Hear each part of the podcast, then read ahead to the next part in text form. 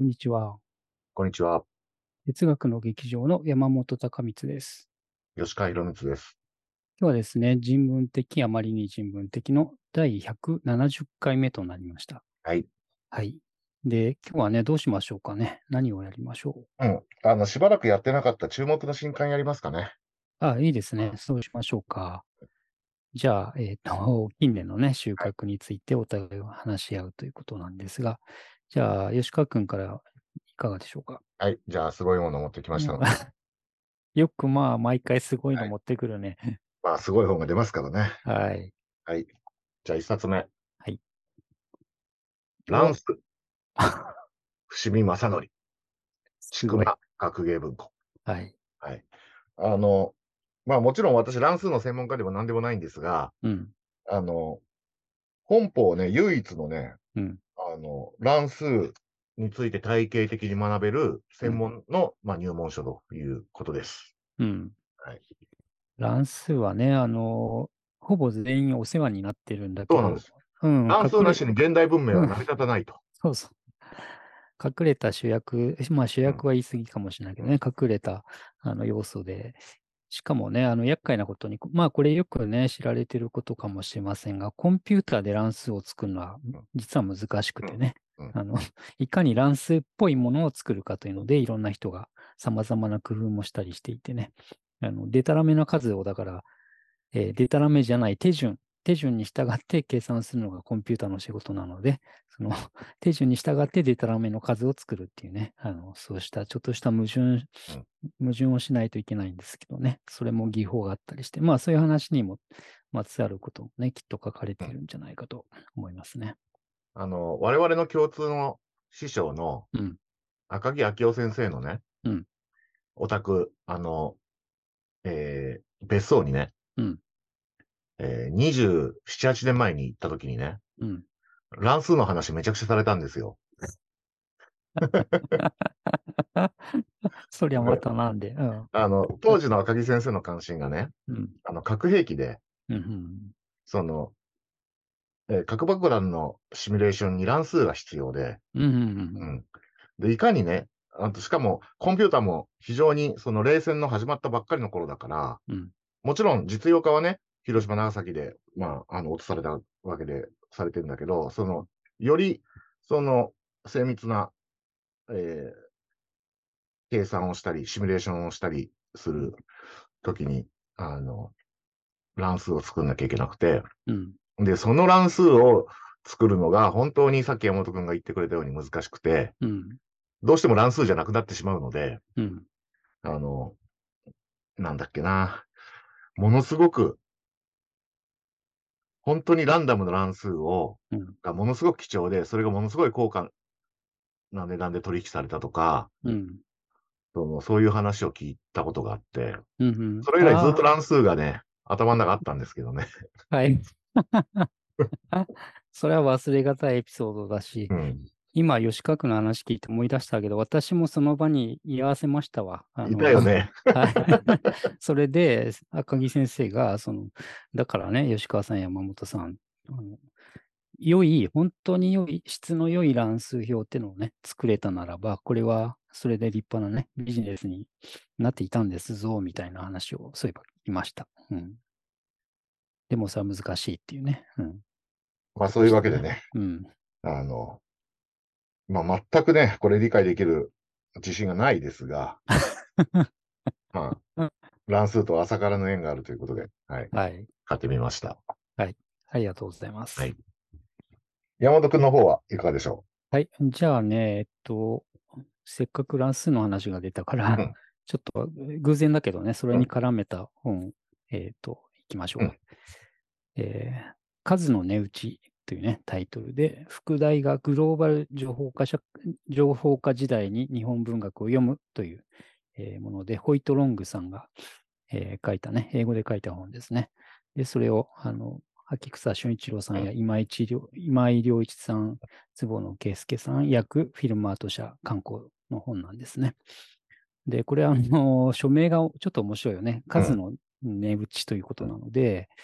えーまあ、すごくね、あの、簡単に言ってしまえば、文学の研究っていうのはね、どっちかっていうと、あの数理的に分析するっていうよりは、批評が典型だけどね、あのテクストを本当に精読して、えー、何が書かれているのか、それはどんな解釈が可能なのかということをね、いろんな手手を使いながらあの解剖していくようなね、そういう仕事が一方で文学研究とかいうことではね、あのスタンダードだったりするわけです。で、それに対してこのホイトさん、あのホイトロングさんはですね、えー、っと、数字を使って、つまり文学の作品を何らかの形でですね、数量化して、でその数量化したものから浮かび上がってくる風景というかね、そこで見えてくるものをあのいろいろ見てみようじゃないかっていうんで、それで近代日本文学を相手にですね、あの数を使った分析の手法をね、試して、えー、それを示している本なんですね。結構、だから刺激的というのは刺激的で、えっと、皆さんの中にひょっとしたらね、こういう話を聞くと、例えば軽量文体学みたいなね、あの、シェイクスピアの新作と贋作を見分けるときにね、どんな語彙が使われてるかみたいな、えー、そういう軽量文体学の話を思い出したり、それから、えっとね、これは数の値打ちでも参照されてるんだけど、あのフランコ・モレッティという人がね、うん、遠読といって、うん、あの精読、 close reading、近づいて読むのに対してね、もう距離を取って、もうなんなら本も読まずにですね、あの、テクストをたくさん集めて並べて、それを統計処理したら初めて見えることがあるんだよっていうので、 distant reading というね、遠読という概念を提示して、これこれはまあ物議を醸したわけですけども、このロングさんの本はね、まさにそれを現代の、えー、情報環境、ネット上にたくさんのですね、作品のアーカイブもありますのでね、そういうテキストデータを膨大に使って、えー、それから現代のマシンパワーがだいぶ高くなっているね、コンピューターを使って、えー、機械学習なんかの働きも使ったりしながらですね、日本文学の分析をするというので、あの例えばね、あの4つぐらい具体的なことが論じられてますけど、1つだけご紹介するとね、あのよく詩小説ってね、日本文学で言うんだけど、これ、論者によって定義もみんないろいろだしね、あの実際のところ何が詩小説なのっていうのは、まあ、なかなか分かりづらいわけなんですが、例えば詩小説と呼ばれる文章の特徴は何かっていうのをね、そういうデジタルデータとして解析をして、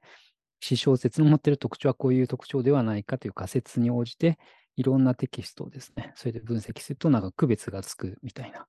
で、その区別はどこまで妥当かっていうのはまた要検討なんだけどね、っていう話をこの本ではね、やっていて、で、えっ、ー、と、最後に一つ付け加えると、そういう数理的なデータ解析をすると、どうしてもあの人々はね、誤解をして、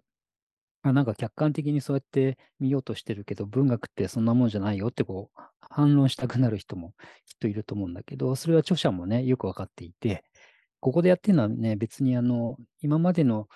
精読から得られるね、文学研究をこう、どかして、客観的なもので置き換えようみたいな、そういう話じゃなくてね、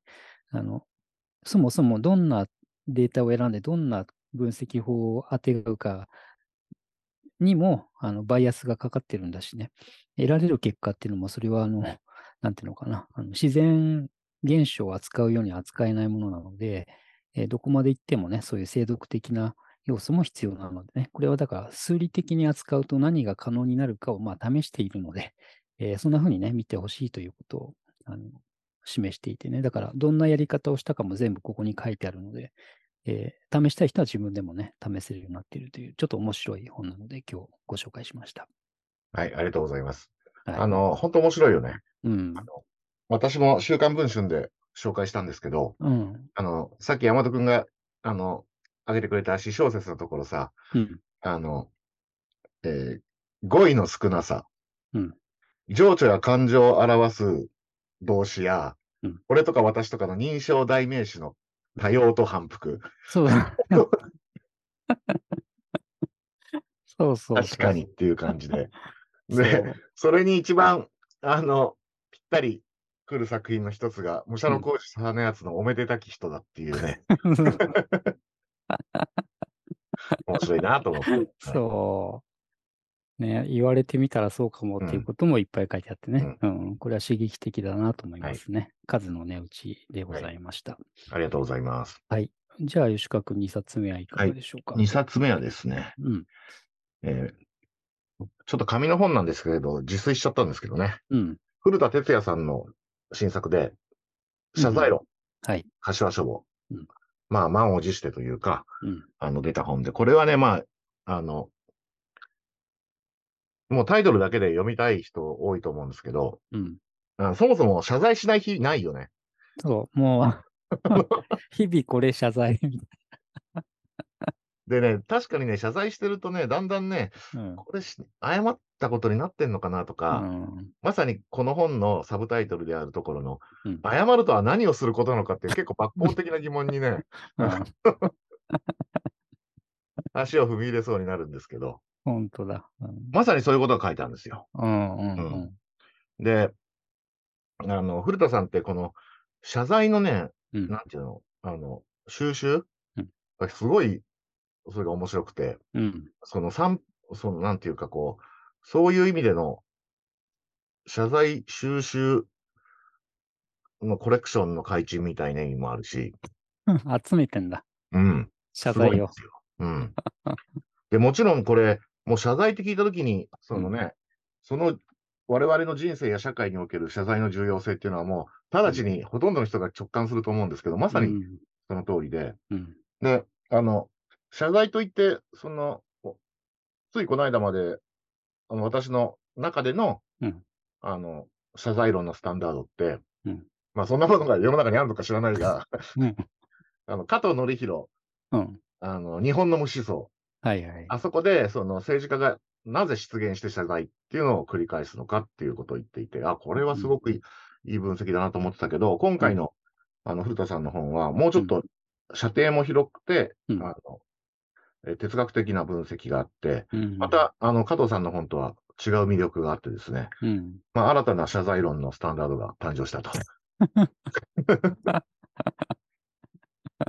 これ、全筆読っぽい感じのね、はいねご紹介ですね、そういう意味ではね。うん。謝罪する人必見みたいなね。うん。あと、やっぱされてる側もにとっても謝罪って結構大事な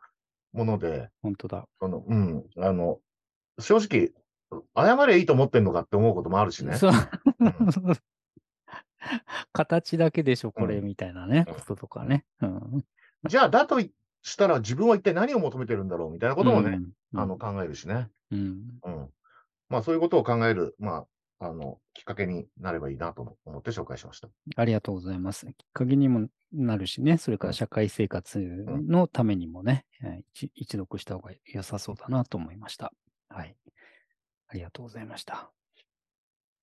じゃあですね、私の2冊目はこちらですね。あ、出ましたね。はい。うん。えっと、伊奥陽子さん、近代美学入門、ちくま新書です。新刊で出た本ですね。で、えっと、まあ、謝罪とあのむ無理に結びつける必要はないかもしれないけど、美学というね、あの、分かったような、分からないような、まあ、捉えどころがあるような、ないような、まあ、本当はね、美学には捉えどころがちゃんとあるんだけど、うん。多分、日本語のこの名前のせいもあってね、あの、なんだか分か分かったような、分かんないよなって気持ちの人も少なくないと思うんですね。それから、美学ってね、あの学問の名前として使う他にもさ、うん。あの、俺の美学みたいな話になるわけ、そういうあの使われ方もするだけにね、一体何だろうっていうのは分からん。分からんけど、じゃあ、重要じゃないかって言ったらそんなことはなくて、まさにね、この本の中で、伊奥さんが、あの、そういうね、分からなさをまあ前提として、えー非常にかゆいところに手の届くですね、解説をしてくださっているんですね。なので、あの、なのでじゃないね、この本は入り口のところで、その、えっ、とね、まず、あの、もしね、書店などで手に取られたら、序文のとこだけでもまず見てほしいんですけどね、あの、我々のものの感じ方、何かが美しいなとかね、あの美しくないなっていうのもはじめとして、そういうなんかものの感じ方自体が、えーと、自分にとっては自明のことに思えるんだけど、実はそうじゃなくてね、歴史的に作られてきたんだよっていう、そういう側面をあのしっかりね、えー踏まえておいた方がいいだろうと。まあ、例えば、日本に住んでるとね、4月というか春に、春先に桜が咲いて、ああ、桜は綺麗だな とこうあの思ったりもするわけですが、それ自体別に普遍的なことじゃなくてね、うん。ある時期からあるきっかけ、ある習慣によってそのようなね、あの感じ方がまあ育まれてきたということをね、あの例えばあの考えてみても、えー感性、人のものの感じ方はね、歴史的な面があるんだよっていうことがあると。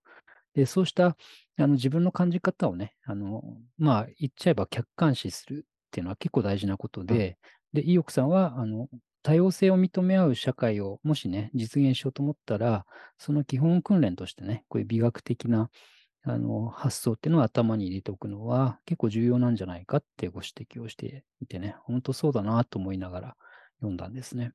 で、まあ、内容はもう本当、あの、美学をね、理解するために必要な芸術とか、あの、芸術家って何なのかとかね、美とか数個とか、ピクチャレスクっていう、えー大きなテーマを扱いながらね、そういう話を、こう、非常に、なんていうのかな、明晰かつ具体的に楽しめる例を織り交ぜてね、えーね案内してくれる良い本だなと思ったのでね、ご紹介したいと思います。はい、ありがとうございます。あの、実際、今山本君言ってくれたけど、めちゃくちゃ大事なことなんだよね。そあの、まあ、世の中ね、まあ大事なこといろいろあるけど、うんなかなかその、えっと、ウィトゲンシュタインも言ったように、語りにくい、語。ることが難しい領域に倫倫理と美があると思うんですけど、うん。で倫理はね、まあもちろん、あの、みんないろんなこと語るけど、美って、ことさらに語りずるのが難しくって、そうそうん、そういう意味では、あの、まあこういう本があると、大変助かりますね。うんう。そう。それでただでさえまさ、いつも難しいじゃん。うん、うん、そうそうあそう。の 美学の本って。そう、難しいし、よ読もうと思ってもね、うんあの、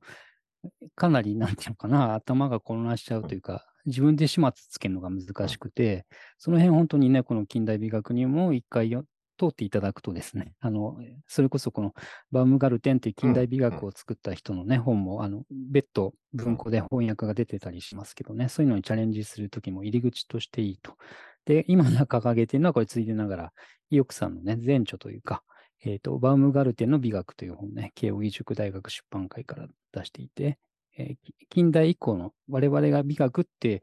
えーいうのはこういうものだよって思っている基礎を作ったね、えー一人がこのバウムガルテンという人でね、この人のおを研究した本なんですけどね、これもももしね、近代美学入門の先に進もうと思ったら、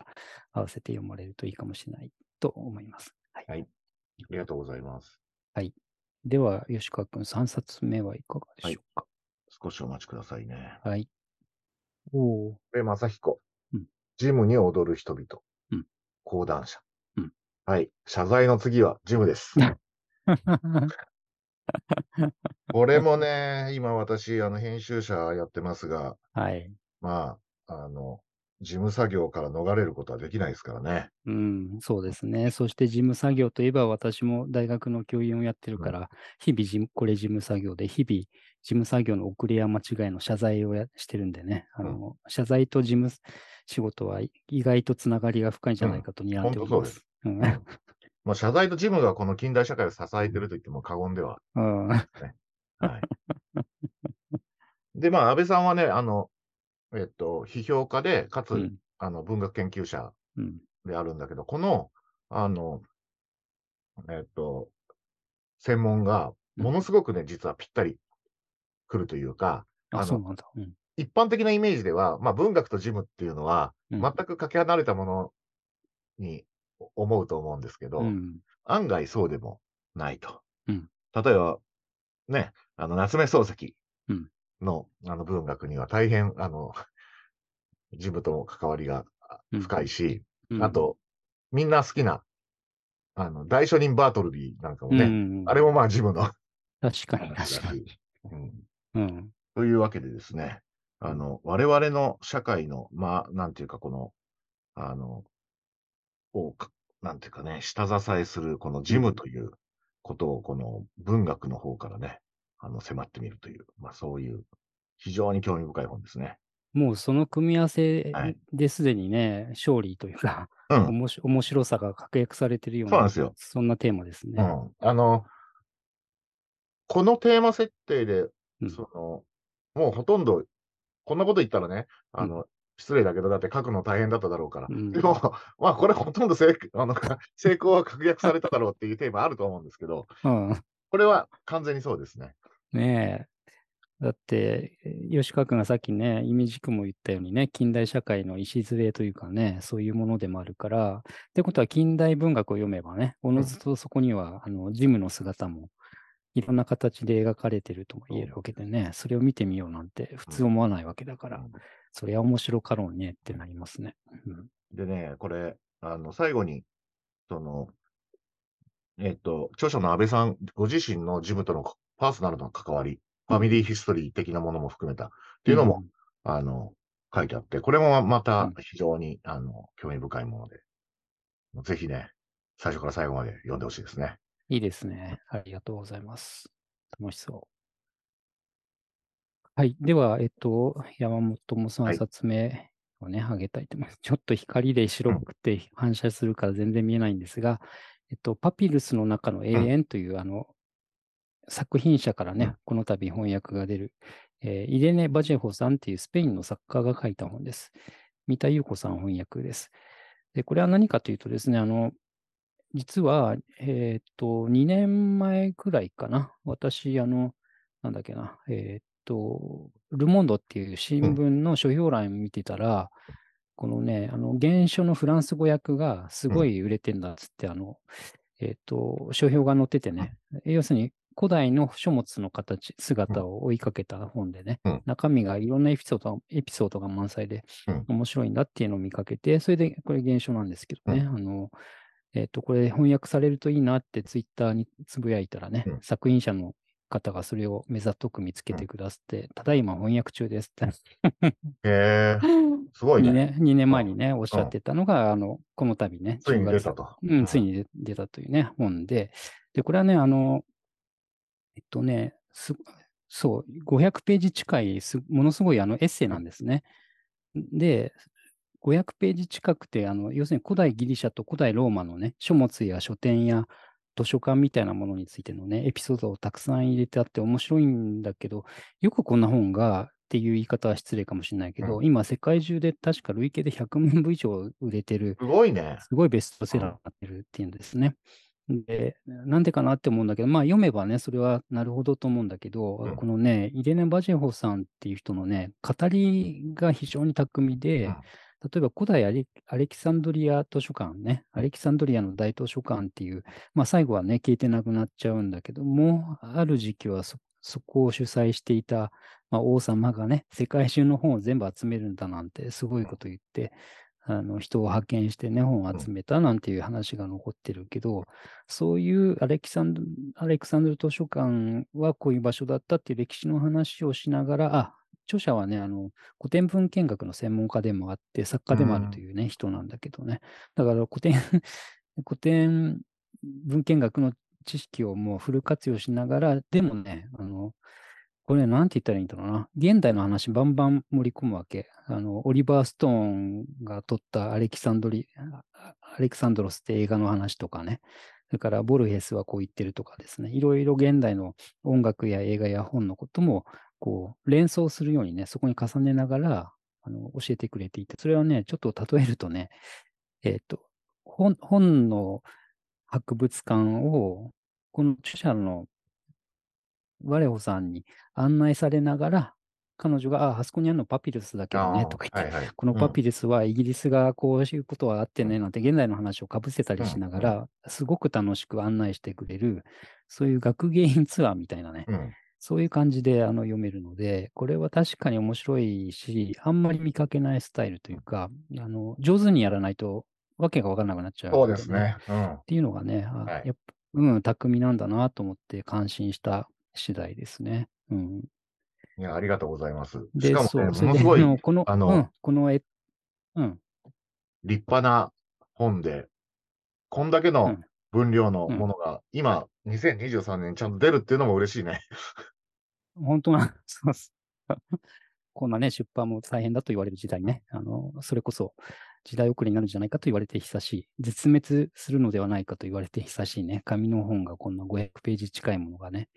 あの、出てくるっていうのは本当おっしゃるように嬉しいし、もしね、書店で見かけた方は、このカバーがね、とても面白い作りなので、うんあのね、見ていただくといいですね。ここでは種明かしはしませんけどね、うん。あの、実はこれ折り込みがしてあってね、開くとね、あのもっと長いものなんですね。で、なんでそうなのかっていうのは、まあ、パピルスの中の永遠っていうぐらいだから、そういうことがちょっとね、はい引っかかってはいるんですけどね、うん。っていう本で、で、えっと、この動画が公開される もう翌日になってしまいますが、えっと、10月21日の土曜日にですね、えーこの役者の三田優子さんと、あの、不詳私めが、えーこの本について対談をするイベントがありまして、えーこちらのね、ちょっと宣伝を、宣伝というかお知らせもしたいなと思ってね、あのはいそういう下心もあって、これを、えーっと、お知らせをしています。あの、イベント自体は、えー NPO 法人イスパ JP というね、うんあのスペインの文化を、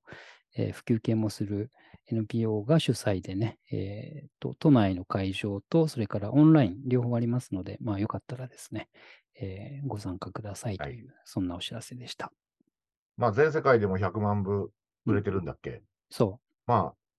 このいろいろ暗いニュースのある昨今で、まあ、ささやかな、うんまあ、明るいニュースですね。う、本当ですね。はい。はい、ありがとうございました。これで3冊ずつ終わりましたかね？終わりましたね。はい。じゃあまた、えっと、来週ですかね。はい。あの、我々が無事であれば、また来週配信しますので、よろしくお願いします。ありがとうございましたよろし。くお願いします。ありがとうございました。